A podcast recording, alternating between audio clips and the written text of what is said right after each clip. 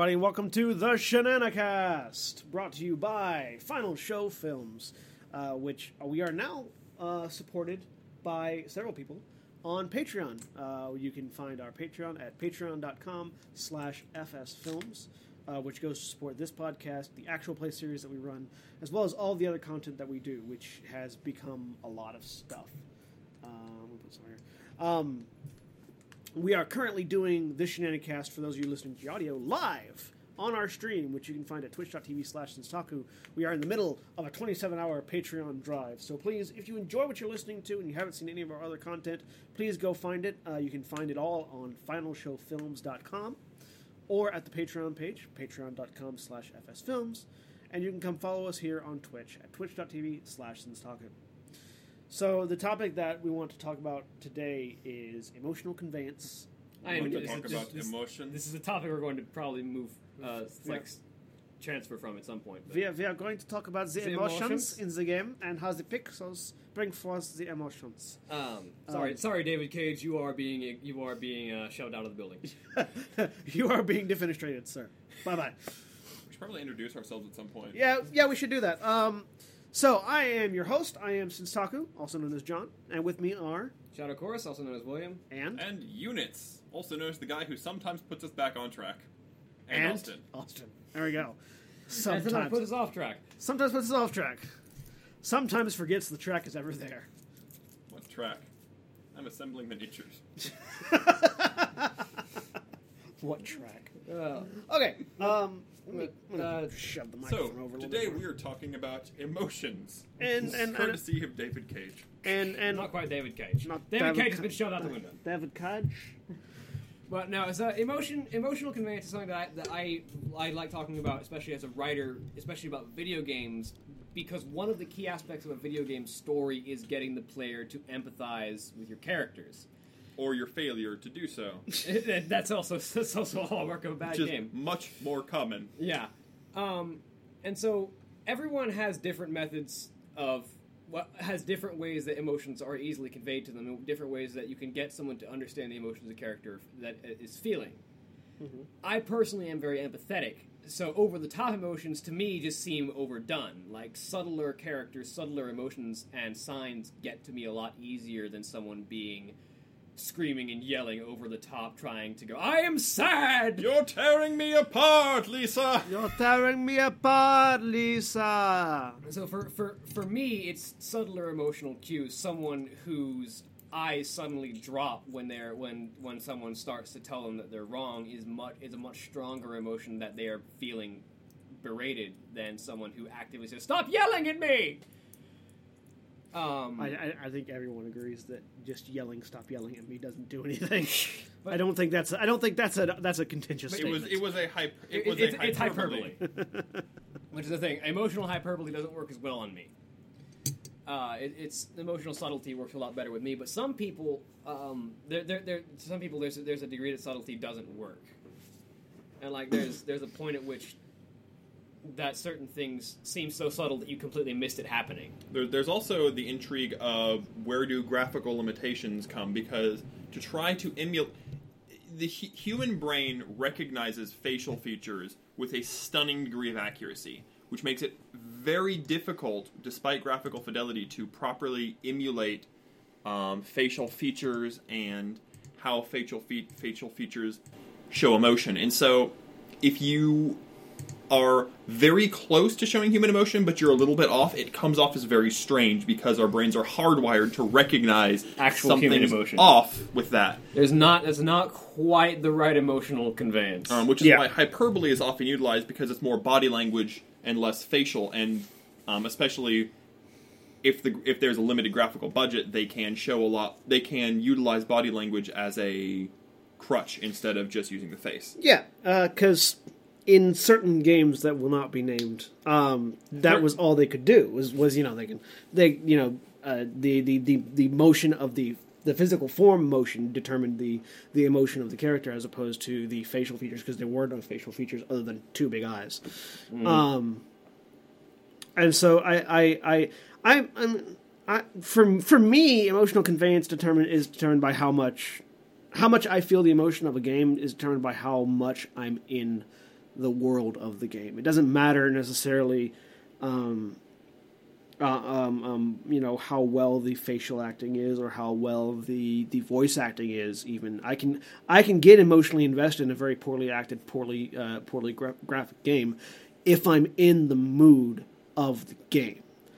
Uh, which is why, why why I kind of I can, when I'm streaming when I'm streaming games I, I'm, I'm you, don't see this a lot because I because I'm I'm I'm out of it because I'm I'm actively streaming. I'm in the mindset of I'm streaming for people therefore my my my reaction sort of changed but when I'm by myself in a dark room with nothing but a TV and a controller in my hand uh, I will cry like a baby um, at, at, a lot of games that, that sort of have those those very when you step back from it kind of ridiculous emotional moments.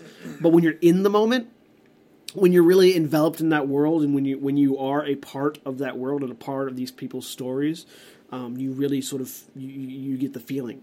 Um, well, and I feel like a lot of that has to do with you know, there's a, there's a degree of separation yeah. between you and the game, and obviously streaming adds a degree of separation because you are actively treating it like a game. You're not treating it like a story. Yeah. Um, but there, you know, there, there are points where a game is you know, you can go into a cutscene, and the cutscene can be made less efficient if you just load started up the game. If you just loaded up a game and get walked into a cutscene, you didn't get into the game. You didn't get yeah. into the feel of the game. Metal um, Gear.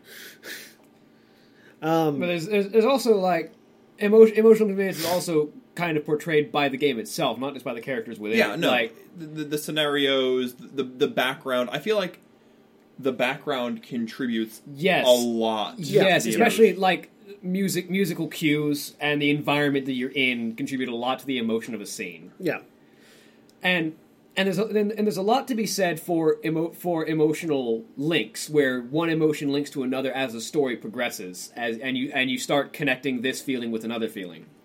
Mm-hmm. Like there's there's a there's a moment of especially this this is this is very common in uh, Blizzard series games because I, I, know we're going back. We're going back to our favorite I, games. I I didn't at least mention the name. hey, we we can't stay away from them forever. As long as we don't linger on it. Heroes Quest, Heroes Quest, Heroes Quest, Heroes Quest, Heroes Quest, Heroes Quest. How um, much emotional? How much emotional uh, conveyance was in Heroes Quest?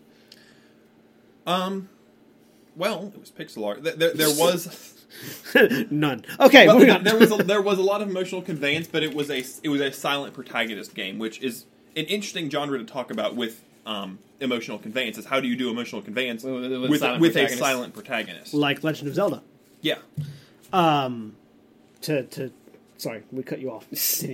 Um, it, it's a it's a it's a pretty common thing with Blizzard games, especially with the original Warcraft three and Frozen Throne story, is that the the emotion of the character is kind of equated with points in the story, and the, as the as the story changes them, like uh, Arthas is one of my biggest examples of his anger is a constant emotion, but the target and the reason for it changes as his character changes. So you get this almost anchor point well, of Arthas's righteous anger turning to villainous anger, and it, it, it, it evolves and becomes a more like at the beginning it's a very one dimensional anger, and it becomes an evolved, nuanced.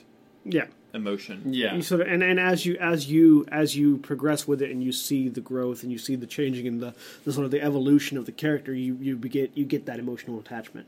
Um, it's like as the story evolves, the emotion evolves, but, uh, and that's yeah. that's that's something that is really good to me. Is that you can start out with simple emotions that are easy to grasp, and then as the story becomes more complex, the emotions also get more complex. But uh, one thing I think we started to touch on that'd be interesting to talk about is the the difference in say a Western style RPG where it's often silent protagonist emotional conveyance versus a JRPG in which you're following a pre-written story. Well, now Legend of Zelda is Japanese.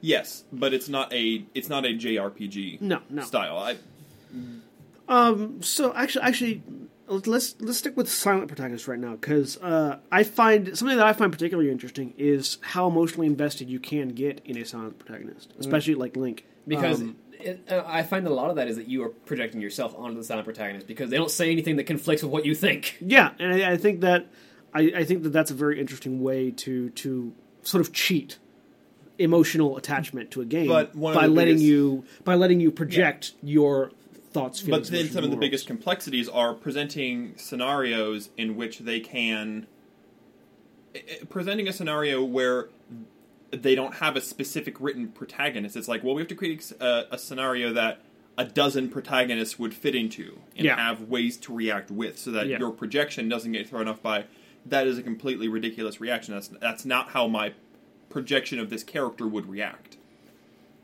Um, Which is also which is which is one of the interesting hurdles for writing a silent protagonist. So, is. so you're saying instead of puzzle racing Epona out, E- Epona out of the uh, out of the, the the the ranch, you would just you know break down the wooden gate and take her. I mean, it, it, it's things like that. Yeah. Yeah, where how, yeah. how do I create this where Where there's certain there's certain events that have there's certain scripted events that that will happen regardless of how of, of your input as a player. But, But- how do you make it so that you feel like it's the most reasonable option? Yeah. And There's also there's also a moment of sometimes that creates another emotional attachment though because there there are times at which someone is screaming at the game. It's like, come on, Link, say something. Don't take this shit. Stop taking it lying down. Because that's that that's another that's another thing that silent protagonists have to deal with is that when they don't say something, everything someone says to them is basically something they have to do. They can't say no. Yeah. Yeah. and so that that that creates a, a different form of emotional attachment than most than most other stories because you get attached to this character and the stuff they have to go through because they can't simply refuse Yeah. because they don't say words. No, no, I, I think that's that's that's that's uh, an interesting take on it.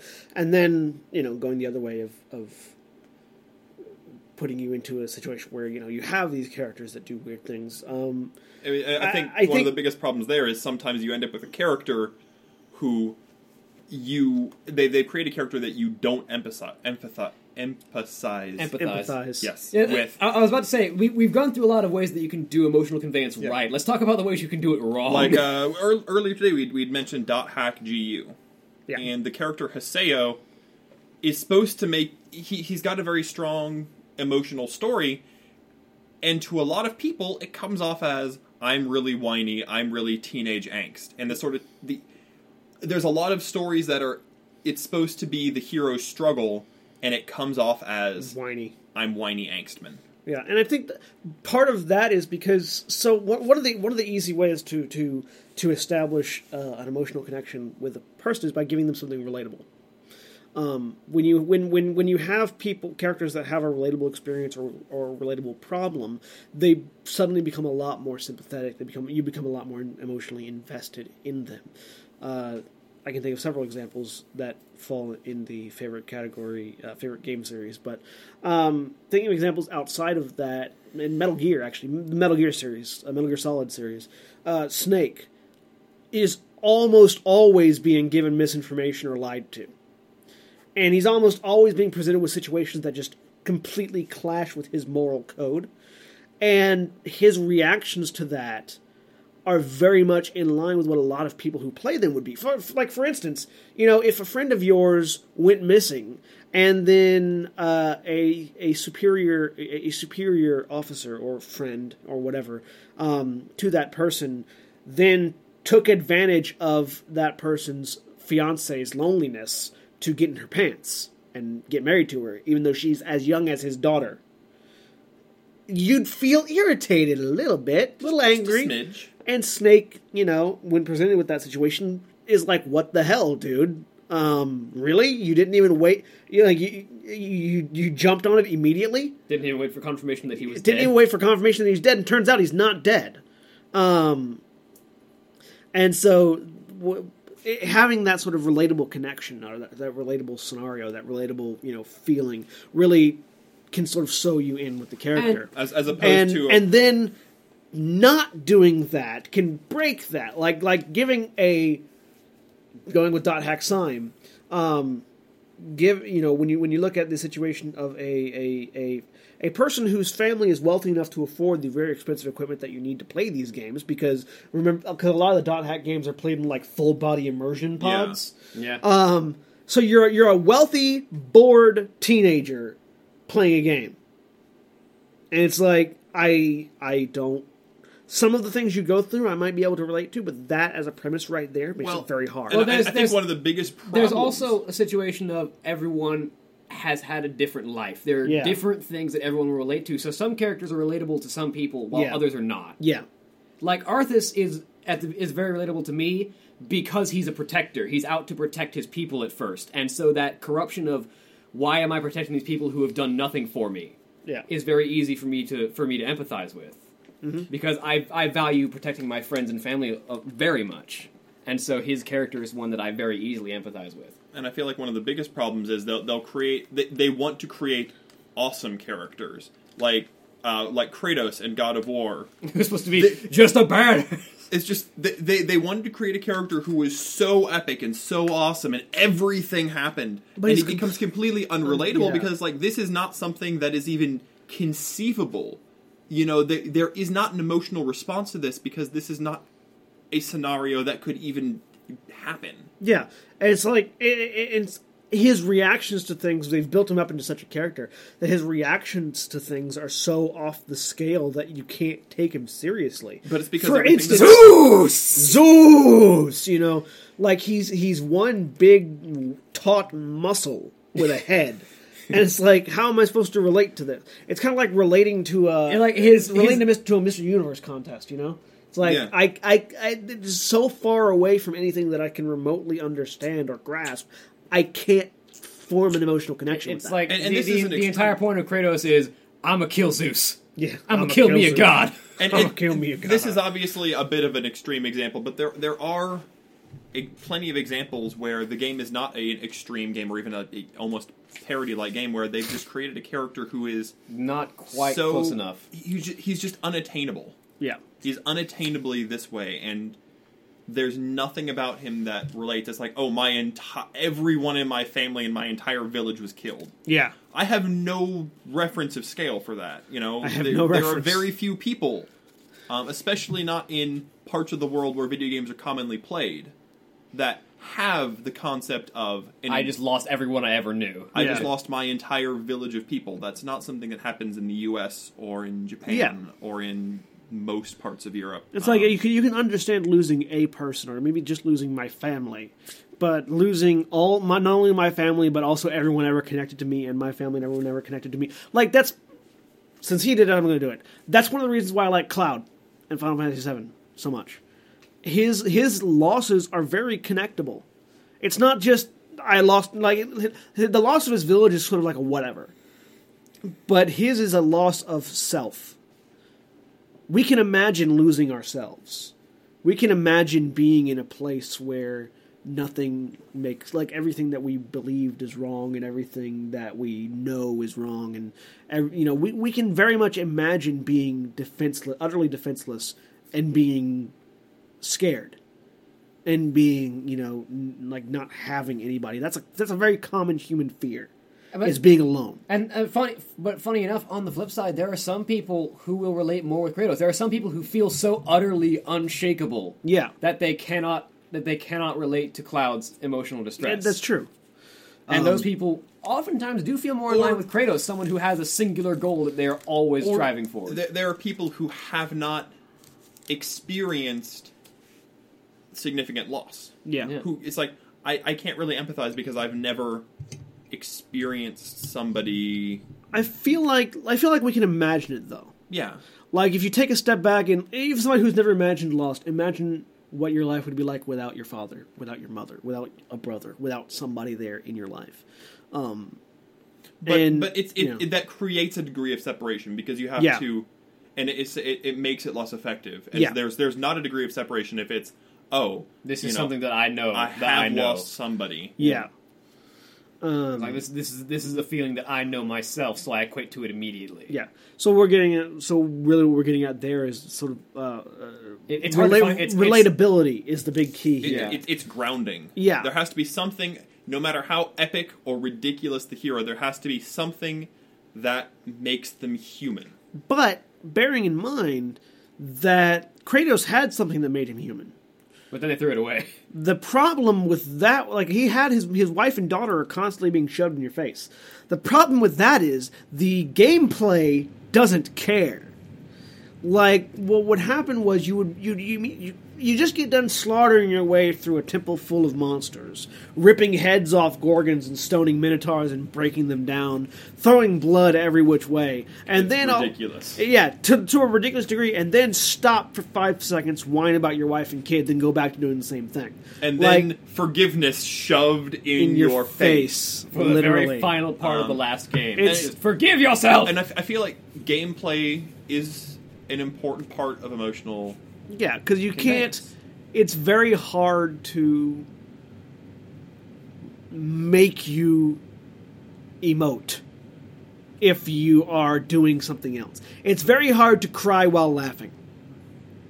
Unless you're laughing, unless you're crying because you're laughing, and I'm, I'm I mean cry like like Like actual sad cry while you're laughing yeah, your ass off. it- it's it's it's it's very hard to be That's sad. I've seen people do it. Well, yeah, and it's creepy, isn't it? It's very disturbing. Um, It, it's it is it is deeply emotionally disturbing, and I feel really bad for people who do it. Yeah, um, it, it's it's very hard to feel one way while doing another thing, and yeah, slaughter your way through forgiveness, as Six says in the chat. Um, it, it it's it's very difficult to, to, to, to deal with that juxtaposition. Um, sometimes that juxtaposition can be very effective, like Metal Gear Solid Four, which I'm currently playing through right now on stream. Um, there's a character called the Laughing Octopus, and when you learn the reason that she's laughing, it's very, very horrible and very relatable and very like affecting because it's it's it's sort of grounded in, in this this like sort of I can picture this happening. Um, and she's she's not la- when you realize she's not laughing, like she you you hear the sound of laughter, but for her it's not laughter. Um, and and it, it's it's a very effective juxtaposition, I mean, Or, or like Gungrave. but where- it doesn't. Yeah, sorry. Sorry, no, I was gonna say, like Gungrave does. It, it, it has a, a, a, a gameplay that's very violent, bloody, gory because it's your, your character trying to reconcile what he is, and it's like this is what I'm supposed to do, but there's a I'm sub supposed theme to be a murder machine. what Yeah. am I actually, Yeah, and so it, it and so it's it's, it's instances like that where It's you know, funny you mentioned laughing, crying because when when it's done properly, it's one of the most effective emotions. That that that twist of emotion is one of the most effective methods yeah. of empathizing because there's there's a moment in a lot of, in a lot of stories where someone's life breaks down so completely, and they look back at the irony of it and start laughing, but then realize how much they've lost and start crying in the middle of it. Yeah, no, no, that, that that's a that's a very that's that's a classic. That's a, that's actually a classic of vaudeville. It's a classic Broadway um, theater thing of of having a character start laughing and then start crying on stage, and it, it brings the audience to a dead fucking halt if it's done right. Um, it, it's that sort of um, it's that mental break of of being Of like you finally snap. you you have nothing left. There's nothing. You don't make sense anymore. You, Mhm. you can't make sense anymore. Um, and that's part of why that's part of why Laughing Octopus is so effective because when like when you're explained, you realize that she's when she's laughing, she's crying. Mhm. That is her crying. Um, and it's like ugh, gut punch. Um, even while I was streaming, I was like, "Oh fuck!" Well, now I feel like a dick. um, so yeah, I, I think ma- ma- making making the, the the essence of emotional conveyance through the medium of games is relatability. It's Whether very, it's- very different from the essence of emotional conveyance through other mediums like books and, and movies. Well, no, I think I think in books and movies it's also relatability. I think uh, your emotional conveyance method in is everything. The method The might be method is different, but very relatability is Re- the key. relatability, Well, re- a- relatability is key across. However, the way you go about it is very different. It, it's it's a lot easier in movies and books because you have it's it's like the JRPG where you have a character, Yeah. and you can you know what they're going to do and you have their reactions. Yeah. Unlike a game where it's like I have to give choices to the player, Yeah. but I have to make it so that their choices have the emotional impact. So it can be much more effective because you're feeling the direct emotional result of what you've done Yeah. you're relating to yourself, which is can be very effective.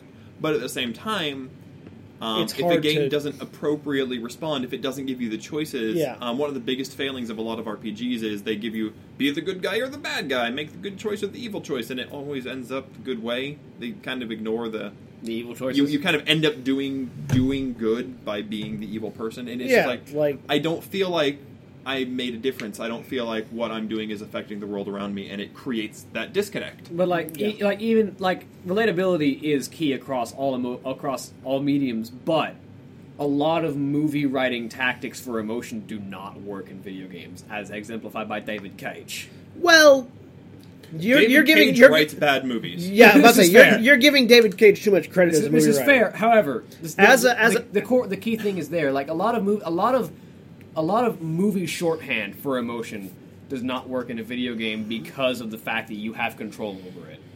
Yeah. And and Sometimes. Sometimes.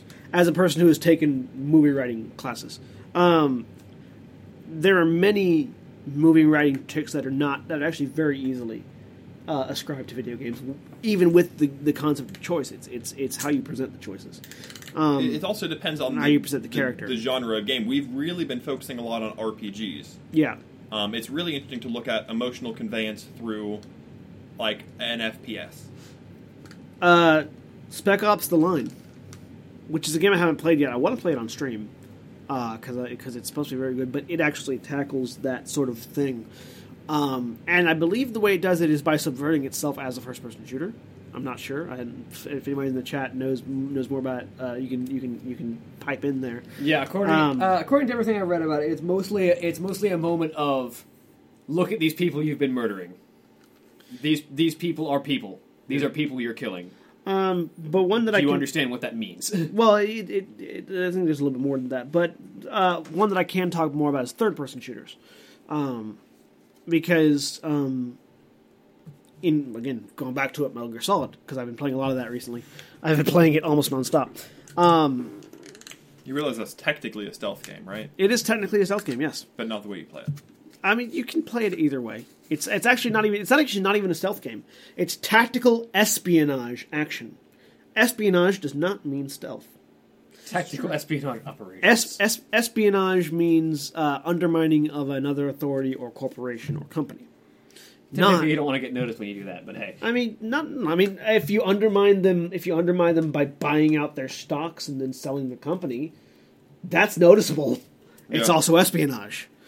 Um, If you espionage them by running inside and shooting everybody, it's also noticeable. It's still espionage. but that's more of a stretch. that's, that's it's it's It's a bit of a stretch. it's more again. It's more the the word of the law rather than the spirit. Um, and and and but the the game does a really good job of like as as much as I, as much as I make fun of it on stream, as much as a lot of people make fun of it, you know, in sort of a loving way, it actually does a very good job of of putting you, um, in the emotion of a moment by and again Even with the lack of turns. even with the lack of turns, because the, the, the characters are so memorable. The characters stand out so much, and not the main characters, the villains. Uh, the, the, the, the villains stand out so much. You really appreciate their story. And so the emotional connection you get is actually through the interstitial dialogue between between the villain, uh, you know, the villains monologuing at you. Really, in Metal Gear is where you get a lot of the emotional connection. I've always found that Metal Gear has has this has this cunning habit of the villains might not be villains if you looked at them a different way. they're they're often not villains if you look at them a different way. Um, the whole story of Metal Gear is like in Metal Gear Solid Three. They really sort of crystallized it in that um, in war, your friend one day may be your enemy the next. Mm-hmm. And as we've said repeatedly, Kojima's whole stance is war is bad. We get it. War is bad. War is bad. War is bad. War is bad. Um, but he then takes that war is bad and uses it. Well, not only is war bad, but this is why war is bad. War makes These- good people do bad things. These are why war. th- These are the reasons why war is bad. Uh, in Metal Gear Solid Three, the boss, who was effectively your your mentor, your teacher, your mother figure, um, is uh, you know is is is you, spoilers for Metal Gear Solid Three. Um, you find out at the end of Metal Gear Solid Three that uh, she was forced to play the traitor of America she, her assignment as an American agent was to betray America. To be the fall guy. For was to America. be the fall guy in order and, and originally it was to to to stop you know she was supposed to betray and sort of learn the secrets and information about the the patriots and about metal gear um, but one of the actual bad guys threw a wrench in that plan when he launched a handheld nuke at a at, at a russian at a russian uh, research laboratory um, and then that caused them to change their plans and so snake naked snake had to go back in and kill uh, and kill big the boss because the boss was now the fall guy for that incident. They had to actually say, "Oh well, no, she wasn't there undercover under our orders. She actually did betray the country." And and and and so her story is very very emotionally once once you once you get the whole thing and you look back at it is very much uh, sort of an emotional gut punch. And so It's funny that at, at that point you're not relating to the main character, you're relating to the, the villains. it, it's it's funny that across our world, uh, so many of these stories keep telling us that war is bad, and yet we keep fighting them. Yeah. Turn well, uh, uh, people know that. That's the thing is that people people know war. In in general, people know war is bad, but it doesn't A lot of times, people know when they're doing something they shouldn't. But one of the other, one of the themes of of Metal Gear is also why war is necessary. it's like sometimes you have to. Like some like even though you know it's bad, sometimes there is no other option. It's like uh, that. That is another. That is another thing that that always that has, seems to happen a lot in in in video games. That is always a really. It's it's always a really powerful message. Is that we may know something is a terrible decision, but sometimes it's the only choice we've got. Mm-hmm. Yeah, forcing you forcing you to make a choice you wouldn't other otherwise other otherwise ever, ever, ever otherwise have to make is a very powerful emotional tool. Um, because then you have to you have to think about it in a way that you've you, that, that's that's something that games are really good at is making you think in a way that you didn't have to think before. Which is something we touched on last time when we were talking about favorite games. um, but yeah, No other option than war because people are terrible. because people, yeah, you know, it's it's sort of a thing. Um, which Well, is and it's not just war. Yeah. there, there's a lot of decisions where, Like there, there's there's a lot of times where I don't have another choice because the other choice is even worse. and, and, and sometimes it's interesting to be like, okay, well, you know, I can do this one bad thing. It's only a little bit bad to stop somebody else from doing something even worse. But does that justify me doing something bad? yeah, Because if I don't do this bad thing, somebody else will do something bad, but that's on their conscience. They're the, they're still the ones initiating. and that's that's But- when, but- and that's when we go into moral alignments and and And know, and that's also the question of do I blame myself because I let it happen by by refusing to do a certain bad thing myself? Yeah. and how do you deal with the uh, like at, at that at that point But we- now we're asking how do you deal with the consequences of your actions or how do you deal with the situation Or the consequences of your inaction. yeah over Which, your which is which is another thing that video games are really good at hitting you with hitting you with emotionally because Sometimes. everything is your action. Sometimes. good Yeah, video if- games if, are good they're, about if they're, it. if they're Yes. done right yeah. Yeah. sometimes you just don't care like in But- Too Human we but- just didn't care But you can't you can't you can't get that feeling out of other mediums because you don't have any control over other mediums. It's not your actions. yes that is fair Um, you can to a degree. Um, d- Yeah. It depends on how relatable. It depends on how much you can project yourself on the character you're seeing in other mediums. Well, it also depends on where you stop the story.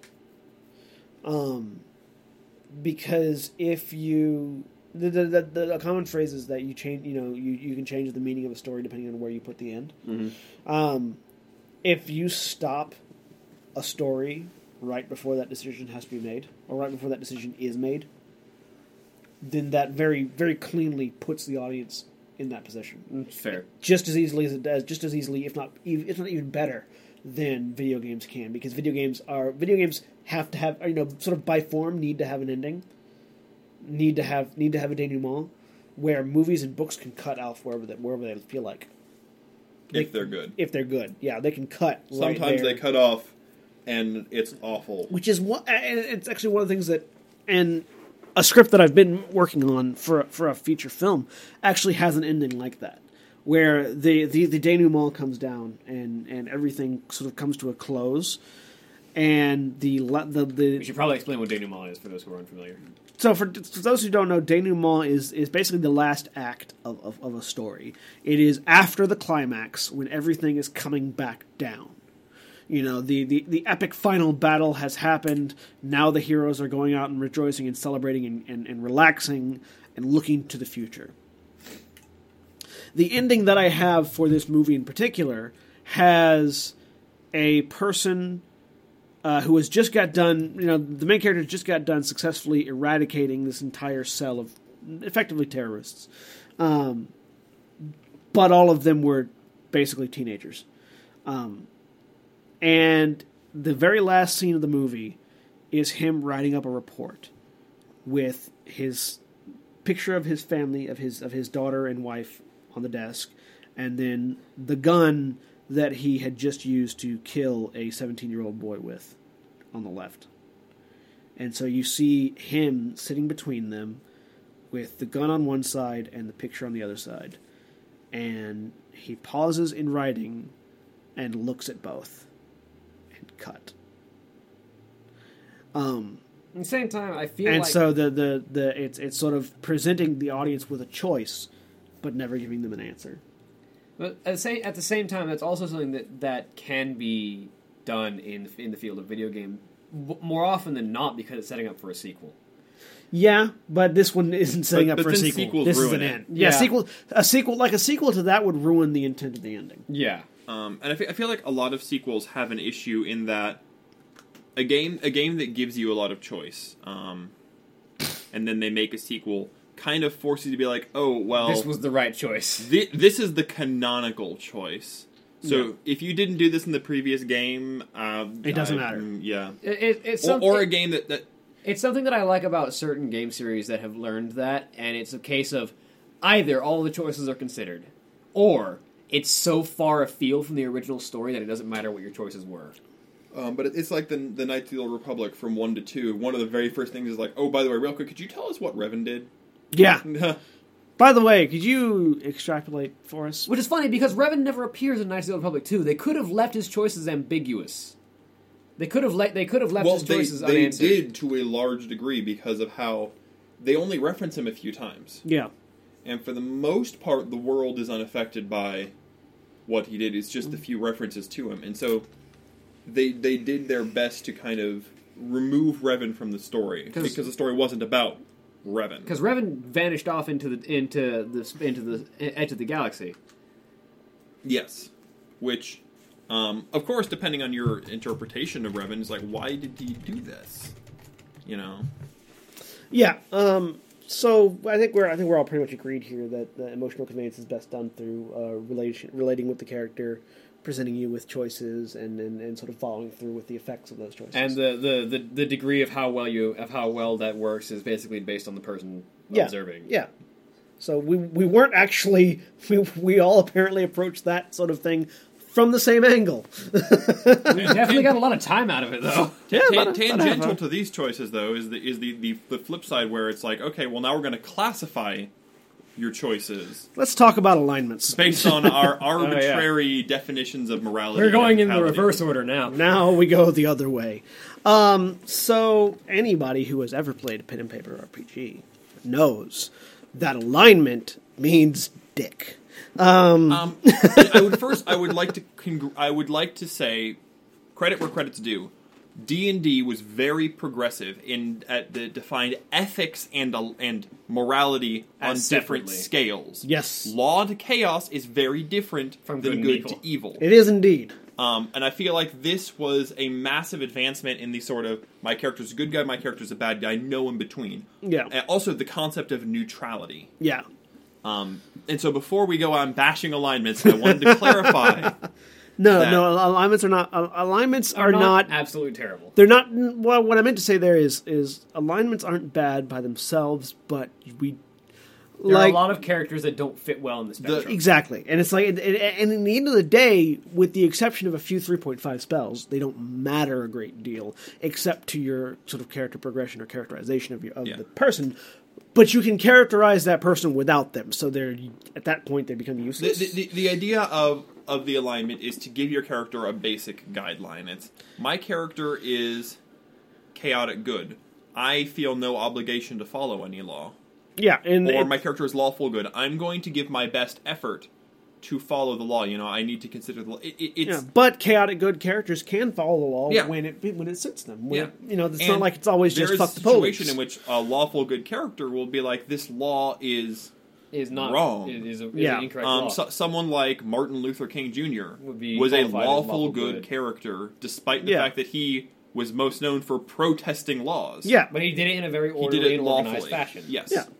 Um, so there's there's there's a it's one of those it's a, it's a very weird thing where when you it helps people who are first getting into characterization to, to making their character to have a template to go off of who are you know maybe aren't necessarily experienced in making but it, Characters? It's also really interesting to see how you can to see if you can align a character up with an alignment after you've established them. If you're like if you're if you're decent at characterization, to see where you think your character would fall says a lot about Or, what you think of the or character. to create different characters and be able, or, or to look at existing characters and be like, where do they fit on this nine point spectrum? Yeah. Where would you say that they that they land? Um, because there's some there, there are just situations where, depending on where you va- value motive versus action. And Yeah. there, there, everyone, everyone has a different way of reconciling motive versus action in the align, in the alignment scale. Like for me, everything is about your intent. What you do versus what you intend is is is the biggest key factor for me because chaotic people will follow the law when it suits them, but their ultimate goal is that I'm just going to do what my wills tell me versus Um, what my code tells me. Well, chaotic evil is an interesting alignment in and of itself. Like Uh, cha- I- chaotic evil, I, I like to sum up as you follow your whim, and your whim more often than not leads to pain for others. The, chaotic evil is oftentimes because because neutral evil it can be following your whim. Neutral evil is I don't care about morality or ethics. I do what I want to advance myself. Chaotic even is is chaotic evil is often I do evil for the sake of evil because I enjoy evil. Someone it's like the fun. Joker. it's fun. Yeah. A, a neutral evil character will be like, I'll follow the law when it suits me. When it doesn't suit me, I won't follow the law. As long as it, you know, I follow my whims for my own purposes. I don't go out of my way, however, to to, you're to reap. you're not a you're not a good Samaritan you're at the same time you're also I, not a I, I psychic actually. I actually really like the idea of the Joker for chaotic evil. Someone who is absolutely opposed to this boring idea of law and people being nice, who mm-hmm. thinks it's completely asinine, mm-hmm. and wants to liven things up. All right, Like- so before we before we stay in D and D because we because we we only want to touch there because there are other systems of alignment and we've already had this conversation. Um, there are other systems of alignment that that exist outside of this. Um, so there are you know the there's the the George Lucasian uh, good ver- good v evil being which we spoke at at length. yeah which we spoke at at length previously where good is order and evil is chaos. Well, it's not. It, it's never even classified as good Yeah. and evil. It's classified It's as light light, and and, dark. dark. yeah. They're not good and evil, and there's a very clear distinction if you are paying attention. there are lots of systems and lots of worlds that use alignment as even as like sort of an actual uh, sort of a, a, manifesting of power or of, of, of reality there's a very good um, i'm trying to remember the name of the series but it was by it, it was by uh, i think it was by ellie modest jr um, uh, the saga of Recluce is a book series that i really enjoy wherein alignment is how the world goes round. Um, specifically, the uh, the alignments of order and chaos. All magic in the world of Recluce is dictated by these two principles of order and chaos. Order magicians or order mages build things and construct things and reinforce things. They they actually at one point they build a tank and make it run off of magic. Um, and it's it's it's a, it's a very orderly thing where they've taken the they've taken the, the, the physical materials of the world, slammed them together, and made them work. Whereas chaos is actually more your traditional disruption, more your traditional f- sense of magic. Throwing a fireball is chaos because you're disrupting the order of the world. You're tearing apart the fabric of, of reality. You are you are twisting reality as it should be to suit your needs. Which I think is, is sort of a fascinating take on it where at this point now we've gone from not only does this alignment influence your character because of course order chaos or order magicians are very orderly they're very sort of humble and and and carpent they, they tend to be they can they tend to be craftsmen they tend to be carpenters blacksmiths um, you know uh, sh- horseshoers you know lumberjacks things like people that, that that make things that take things and make them Lumberjacks don't make things; they cut things down. they make wood to in order to then carpenter. We're gonna work on your definition of make wood. anyways. That I- they're, they're people that they people that work inside an order uh, inside uh, an order philosophy. Whereas glassmakers glassmakers isn't one um, whereas the chaos magicians are literally magical are, are literally just magicians. That's what they do in the in the world of Recluce. They they they they use their magical power to gain dominance over others and they tend you know they they they they, they run countries. They they are your typical merlins where they they either exist as an advisor or as a king. Um, and uh, and and are very very loud and in your face with their magic. Interestingly enough the chaos magicians use white as their color. And the order magicians use black as their color black magic is order white magic is chaos and the reason for this is because black is the presence of all color in an orderly in an orderly form whereas white is the absence of all colors everything bouncing off um, and I really like that as sort of a sort of a way of, of, of using alignment because it's it not only does your alignment affect your character like I said earlier, but it also affects the world around you in a very real sense. I, I, I am fond of alignment systems that are not trying to measure morality or ethics, where they're just trying to measure where you stand on a certain binary issue. Because they fit a lot easier into certain things. Like Deus Ex doesn't measure good or evil, it measures synthesis, it measures like uh, more, more, more towards synthetic compartments or more towards pure humanity. But it, it, it measures humanity Yeah. specifically. on on the on the flip side, there there is a point to what purpose is is this really serving? Like, an an alignment system should have something to do with the world that it's in, to me. Yeah, That's why that's why that's why I brought up uh, Recluce because I feel like uh, I feel like alignment should have an effect on a system or on a world or on a character. I I feel like it should be if you have it, it should be for something. Which is kind of why I don't like the D and D alignment system, is because it's not nec- with the exception of a few spells in three point five, it's not really for anything. but o- on the flip side, it, it, it's not supposed to be. It's supposed to be a classification of your characteristics. Do you really want to be because I'm lawful good? I get this bonus. It I don't. It, it limits you because it's like, well, to get this mechanical benefit, I have to behave in a certain manner. And I'm not even. I'm not even. And I, I, I wouldn't want it like that. What I what I'm what I mean is that because I am good or lawful, I the world reacts a certain way or something about me is a certain way because I behave this way. Think about the real world Okay. if in the real world you are a lawful and orderly citizen, you get promoted. Sometimes, sometimes you don't. But if well, you're looking in like sort of an ideal situation, you get promoted. You get you have friends. You have you know you, you're not troubled by the law. You tend to you know in an ideal world you have your you have your three square meals a day. You have a roof over your head. You have a car. You have etc. gross stereotyping, but hey, Yeah, well, uh, when you're we're working with alignment systems.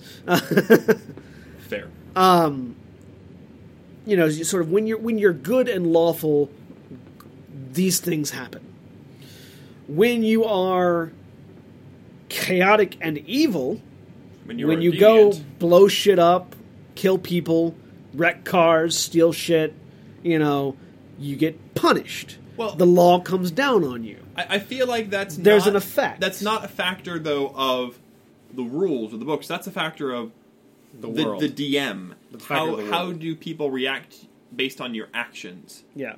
Um, and that's what it comes down to. Is it, it's not your alignment that people judge you by because a lawful evil person will very easily get by Yeah. in a world despite the fact that they're evil. Because of the lawfulness. But it's their acts Yes. that make things happen. It's like, oh well, you did this. You may have done it in the law, but now you've got bounty hunters after you you know, Yeah. from some noble house who doesn't like what you did to them, but they can't directly face you. Yeah. A- a- and that's that's that's it's all the role playing. It's not Yeah. there, there doesn't need to be a mechanical aspect to it. I mean, at, It- at the same time, it's like it, it's to help establish a guideline for your character because there's a lot of times where someone will make actions that completely conflict with what they've previously established their character to be. And then they suffer an alignment shift, but what does that actually do? But no, it, it's more that the alignment is supposed to be like that doesn't seem fitting for your character. Yeah. It's like that doesn't seem like something you would do. It, it, it's more a call of you know your character is lawful good. Why Are you burning an like, orphanage? here's a, here's an Why are you example. burning an orphanage? Th- th- there we were, uh, I was playing D and D and there was a paladin in the group. He's lawful good, and somebody didn't trust um, this mayor. He's like, I think the Okay, mayor's evil. Not my paladin. Not your paladin. Okay. um, your paladin actually fell. yep. Uh, a he case did. of alignment mattering. Yeah. Regardless, um, I think the mayor's evil, and so at one point the ma- the mayor got injured, and it was like, "Hey, uh, you're you're a paladin, right? Could could you could you heal this?" And he's like, and the paladin said, "No, I can't heal." I'm like, roll a bluff check, because you're not, you know, that that's. I need to call you out because you're not behaving in a manner that befits your character. how you're described. Yeah. You describe yourself differently than you're acting. Yeah. You know, it's it's all well and good that you act this way. You know, that that's a perfectly common character, but you you you are not the version of yourself you have in your head is not the version of you that you are playing. Yeah. Um, and, and I, I think it's just kind of a it's it's a check. It's a this is how you described yourself. You're not behaving in that way. I'm going to shift your alignment. That may not affect your character. If it was a fighter or you know a cleric, that that may not affect your character, but it is something that you need to be aware of because it's not something that you are doing. Only lawful good characters can prevent orphanage fires. I just realized that we were still on um, Too human. Too Human. What's the gaming talk show thing? It's just gaming talk shows. Okay. But Um, I think yeah. people get caught up in in this sort of And this alignment must be everything. alignment idea. must be everything It, it, it's only more of a check. It's more of a checks and balances kind of a thing. Uh, and, and I feel like 3.5 really inspired a lot because 3.5 had so many nitpicky rules for Yeah. everything. For they they had like books for alignment. They Yeah. had like uh, like the, the, The book, Book of, of Divine Justice. the book Well- of divine justice and the book of chaotic The evil. or Book of. Vile Darkness. Vile Th- darkness. those weren't even th- those weren't really alignment books. They were just like demon summoning versus well, no, you know, celestial they, prayers. They were though because like with the book of divine with the book of divine justice, if Exalted you deeds. or exalted, deeds, that's sorry. it. Exalted, deeds. Vile Darkness. If you were if you were a lawful good character and you remained a lawful good character the entire time, you got certain you could you could You- give you up could take things to certain get feats. certain bonuses. Yeah. Um, and like you could do things like never have to eat again, exude light all ev- you know from from every part of your body, etc., etc., etc. And you could do things that actually broke the game because you were strictly lawful good. Well, um, Second edition had languages for alignments. Apparently, well, the languages for alignments are based more on planar beings of that alignment. Um, Celestial for good angels. You know.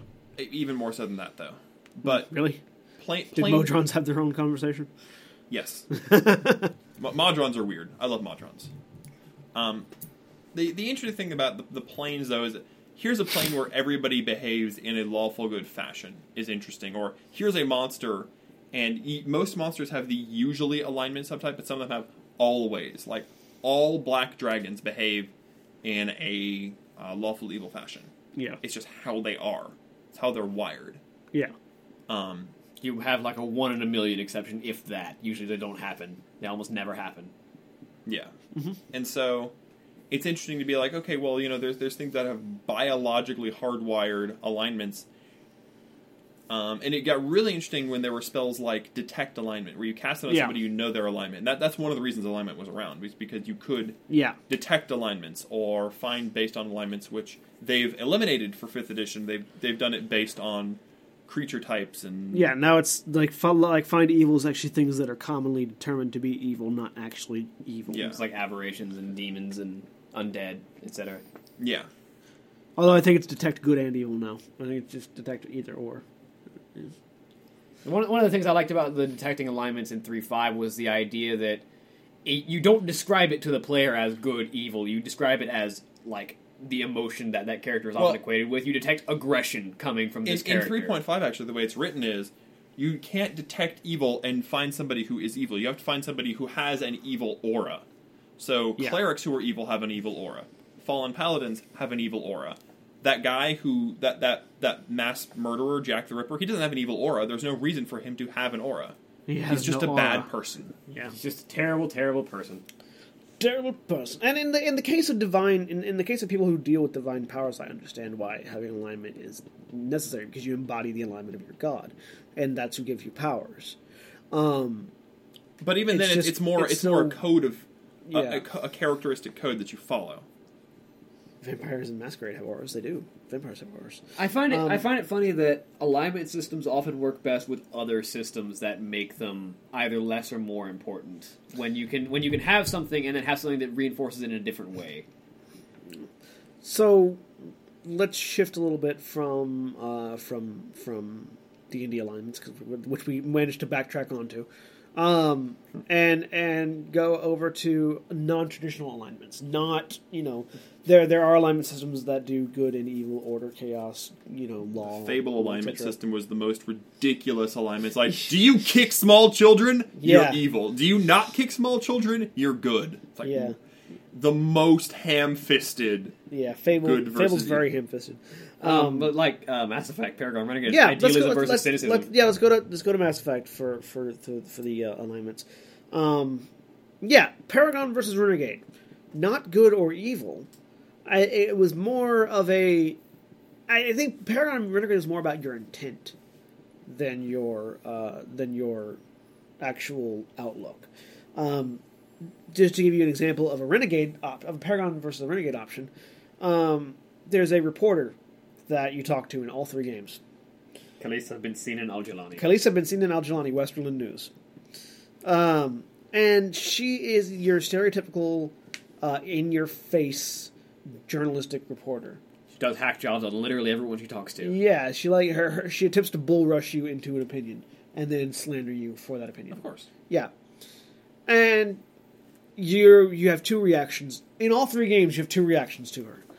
Either you very calmly and respectfully deal with her and leave her alone to the best of your ability. her. No, or you punch her in the face Yes. on live TV. And it's like, um, because I don't think punching her in the face is cynical. I think it's a step beyond cynical, which is why I say it's not idealism and cynicism. I think it's a little bit. I think it's more uh, aggressive or passive. The other reaction is to just be, "What? What are you doing? I, what is this interview? I Yeah, like the uh, the, the, the Paragon option. The Paragon option is, okay, we're done here. Bye. And actually, no. The Paragon option is to turn her own bullshit against her. Well, yeah, that yeah. The Paragon There- option. there's there's more than just two options with her. Yeah, the Paragon the Paragon option her is is to go. To, I Varn. Whenever I see the Renegade button and you press it, you punch her. In, Um, especially in the first game, pun, uh, the renegade option, not the puncher. Actually, that's the third option. The renegade option in the renegade option in in the first game is to shame her for her tactics. In the Renegade option, in the second one is to punch her in the face because the Renegade trigger comes up and you pull it and you punch her. Um, Like, yeah, in the first game, the renegade option is to ask her why she doesn't support her troops. yeah, Is to shame her for her for her decisions. yeah. And then the Paragon is to uh, to sort of turn turn back on her and say, "Well, no, I do remember every like." in- I remember in- in every two. single name of every Yeah. man that's ever fallen under my command. Yeah, I remember everybody and, and sort of shame her. Um, which I think is, is sort of an interesting way to approach it. It's like are you are you uber aggressive or are you like or are you more, you know, intellectual and sort of sort of uh, uh, perspective changing. Um, which can be very interesting. Yeah, okay, in, in one in you can shame her again. Yeah, okay. Okay. So yeah, you you you, can you can shame her as well. There's more than one renegade option. Yeah, there's also more than one Paragon option. Yeah. So there's, there's there's there's a lot of variety there, uh, Pa- Um, Paragon for the, the, and there's a lot of room. There's a lot of room Yeah. for both of those things because it's not saying like like I don't think I don't think like saying Paragon is one thing, Renegade is something. I think does a disservice to the system. There is, but I, I feel like it can best be summed up in the idea that a paragon is a paragon. He is the ideal hero who does the right thing, who remembers all of the fallen, who Yeah. is the ideal of what the military hero is supposed to be. and then the renegade is the sort of the person who subverts that. Still, still a good person, still tries to get the job done, still does what they do because they have to, but subverts the idea that just because I'm a hero doesn't mean I'm not a dick. Yeah. It's like just because I'm a hero doesn't mean I'm a nice guy. Yeah. man. Yeah, It, it's it's the idea of I don't have time for this shit. I'm done here. Re- yeah. Renegade, renegade Shep is I'm going to kick down the door rather than go find the key card. Loose cannon cop. Yeah, Dirty the, Harry. the loose cannon cop, um, which I think is a really, I, I think, on a scale, uh, uh, yeah, on a scale of of of um, on a scale of RoboCop to Dirty Harry, I think is a better alignment system than good to evil, because you in the end you achieve the same goal. It's just how you go about it. RoboCop to Dirty Harry. Yeah, I like that Ro- comparison. RoboCop Well- to Dirty Harry. And to be honest, most alignment, most games end up giving you that sort of thing because it's hard to make a truly, you know, chaotic evil option for a game because it's you murdered everyone and destroyed the world. You really didn't accomplish a goal. You just kind of killed everything. Open world games can do that. That was my goal. Open world games, yes. you just depopulate the entire planet, Um, but you don't win anything. You just kind of like you murdered all of your objectives. and so now the planet is all to yourself. Yeah. Um, and, and so most of them have a well, you accomplished the same goal, but people don't like you this way because you did it, you know, not the appropriate way, and so it ends up being a, you know, RoboCop the Dirty Harry with a detour through Judge Dredd for Senstaku. I am the judge, the jury, and the executioner. um. So yeah, I think that that's a good place to touch on on on alignments. We still have a half an hour to talk.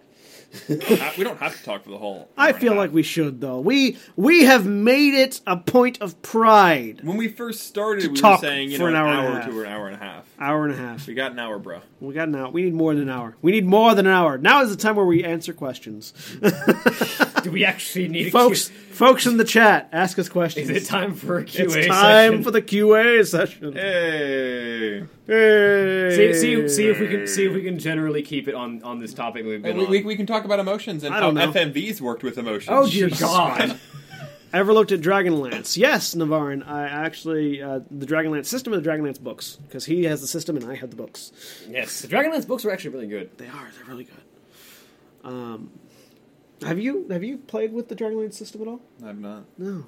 I know you've you've played with the uh, good wizards were white, evil ones were black, and neutral ones were red. Figure that out. well, right, white, black, and red. Red is sort of a, a lively, heart, passionate color. So I do I do like the Not gray. I, I do like the, the the one of one of the interpretations of the light versus dark scale in Star Wars is is control versus emotion, Yeah, where the dark side is all about We- is, is using your emotions. we spoke Yeah. of this at length. yeah, Dragon uh, Dragonlance Dragonlance is a setting. Uh, Dragonlance is a setting uh, in D and D. This is true. Um, and it's it's it's one with some really interesting characters. I, I really enjoyed Dragonlance the book uh, isn't isn't that the the alternate series that Salvatore wrote? yeah, it's another Yeah, series that thought so. Salvatore wrote. About It's- the guy it's- who gets sent into the Dragonlance world. Yeah, it's it's yet another series that Salva, that R.A. Salvatore wrote. All right, Salvatore. He wrote a lot of shit. Gaze into the fist of dread.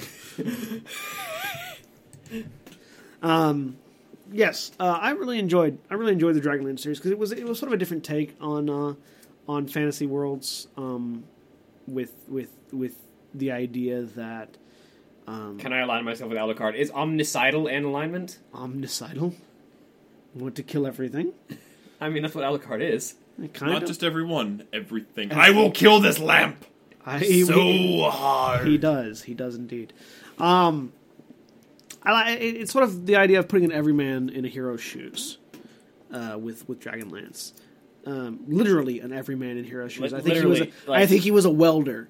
Like dude's dude's like a blue collar worker who suddenly who goes to his backyard and gets transported into a magical world uh, by Well, fairies. the forest in his backyard yeah, falls into a fairy ring. falls into a fairy ring and transported to a magical world. Happens. Um, and he's, and, he's, he's, he's got a, he's got a really different like hold on life in this in the second book.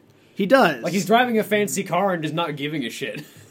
he, he, he, he he's a little bit Well, I mean, because he's, he's I'm the fucking hero, man. he does what he does what an everyman would do after being lauded hero of the world. It's like I'm a hero now. What do you? I'm a fucking hero, man. um. So I love that there, there's a moment where there- there's a, there's a moment where he's like everybody wants to rule the world. He starts singing that to someone who's being an angry driver. everybody wants to, yeah. Um, you know, I really enjoyed Dragonlance Navarran. Any other questions for us before we before we end the podcast? We are now taking questions. We are now All taking questions questions. All here. questions here. I think can we agree that can we agree that stereotypical Germans are all lawful neutral? No, they're lawful evil, dude. Or they, they could be chaotic, bro. Chaotic, neutral, lawful evil. One of the two. Those are the two options that you have. Because you are the mad scientist, and you're going to send ten thousand volts to your body to see if it to see what it does. to see what it does. like, like I like I like how the flimsy justification for for just shocking people, shocking the shit out of people. To see what it does. What's a good Pokemon trading card game archetype? Can you fit Pokemon, like specific Pokemon, into the into the into the alignment, into the the nine Yeah, alignments? no, Germans are never chaotic. Actually, no, Germans are never chaotic. Can, can you? Let, Can, let, let, let's assign alignment systems to all the stereotypical ethnicities.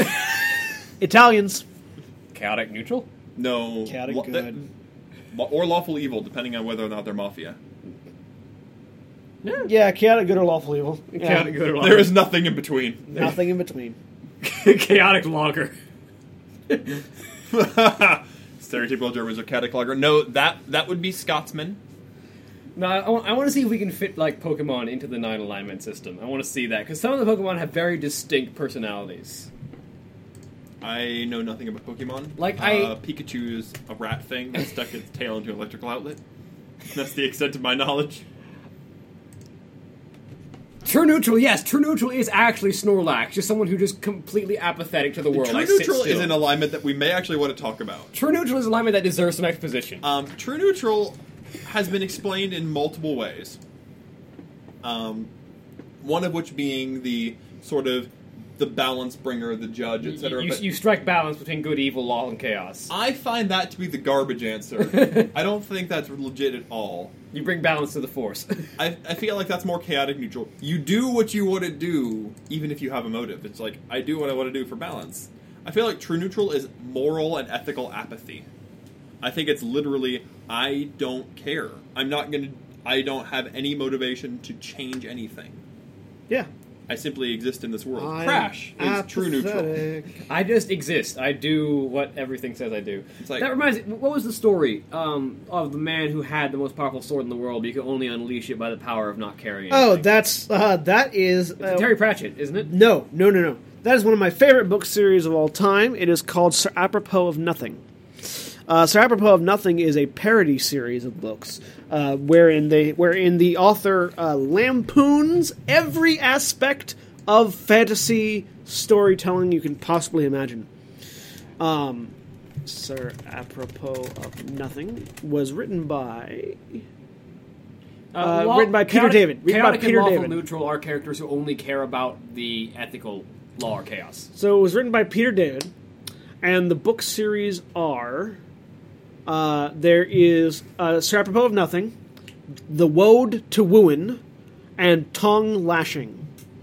Those are the three books in the in the in the Peter David Sir Apropos series.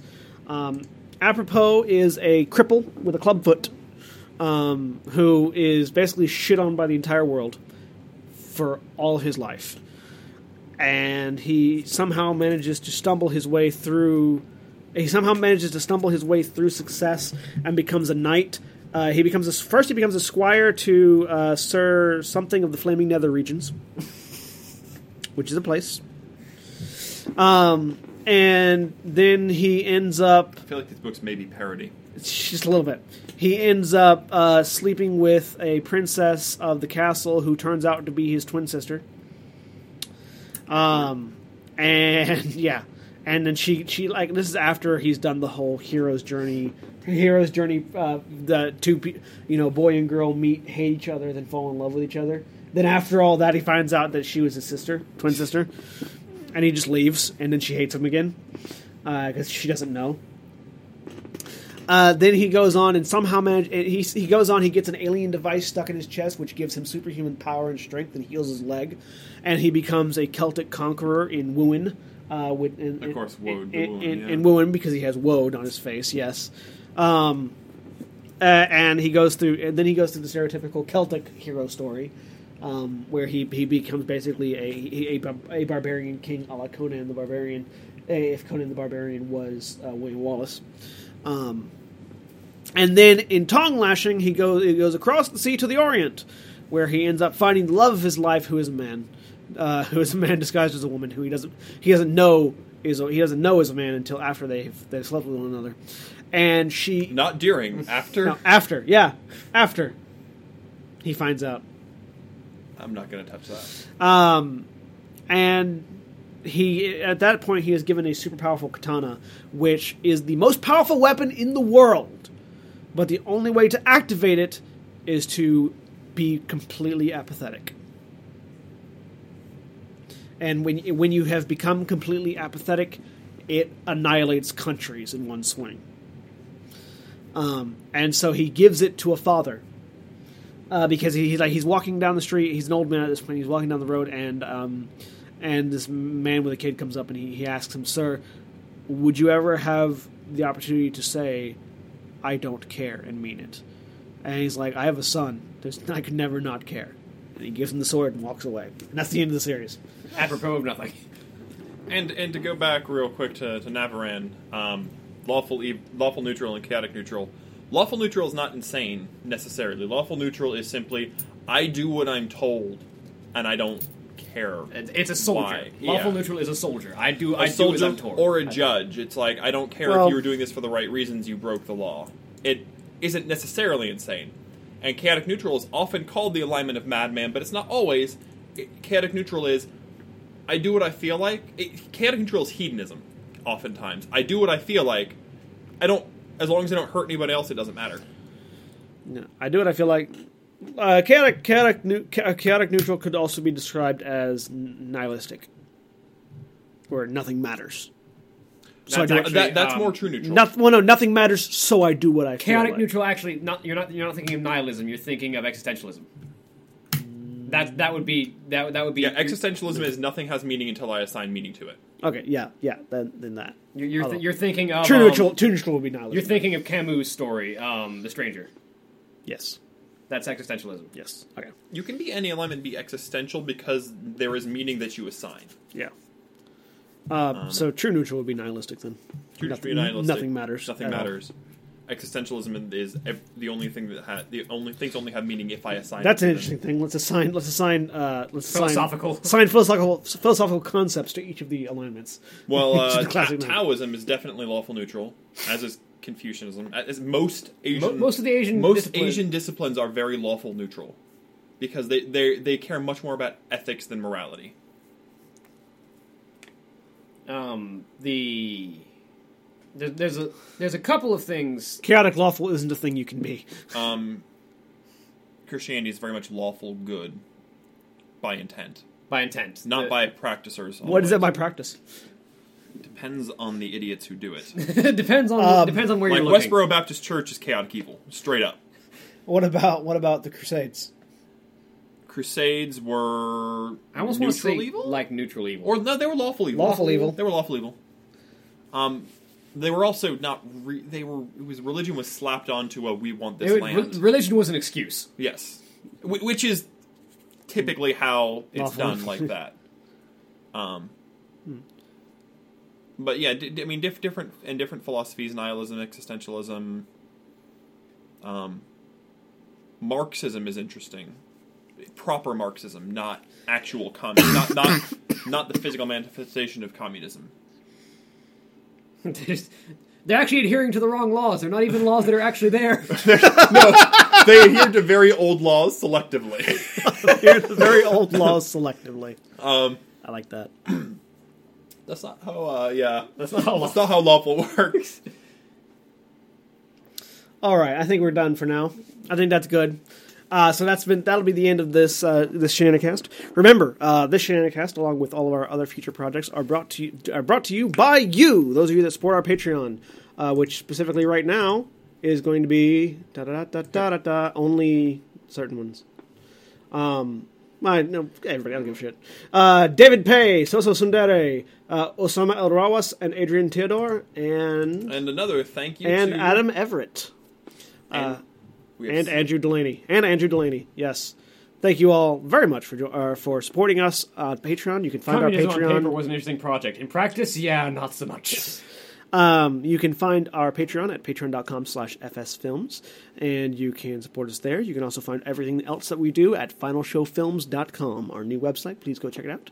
In the meantime, thank you very much for sitting here and listening to us ramble on about alignments and emotions, and we will see you again next time. Uh, say goodbye, Shadow Course. Goodbye. Say goodbye, units. And goodbye.